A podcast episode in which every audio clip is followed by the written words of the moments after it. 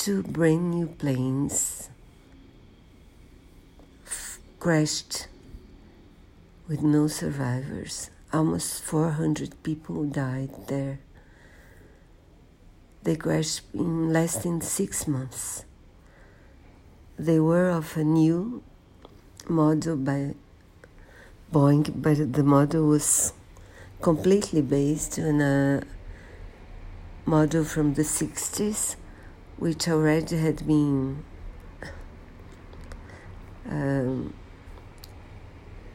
refurbished in many ways during the years that followed, and it had more potent engines, more fuel efficient, but because they were so potent, they the plane they made the plane uh, gain altitude too fast, so they created uh, an system that prevented the plane from doing so.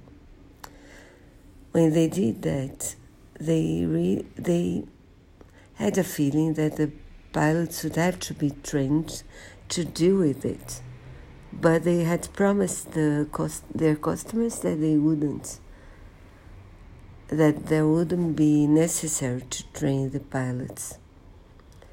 So what happened is that the first crash happened without the pilots even knowing about that.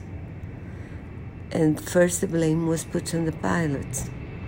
But after the investigation, it was discovered that the blame was on this new system.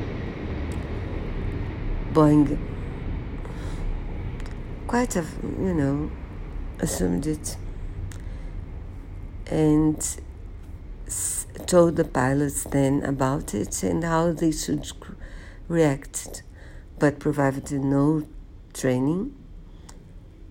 And uh, for the pilots to be able to correct the problem, they had to, they almost had, they had to react instantly with no training. So another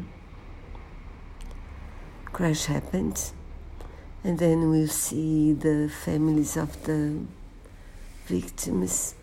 We'll, we'll meet the wife of the first pilot. We'll meet the congressman that investigated what happened.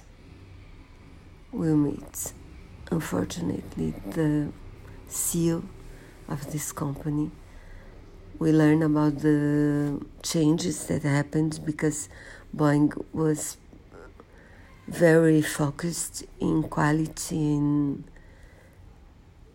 and safety, and this changed a lot. So it's very, very scary, very moving because we feel it's really sad to see the families and unnecessary deaths.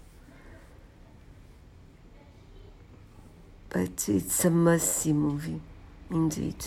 Don't miss it.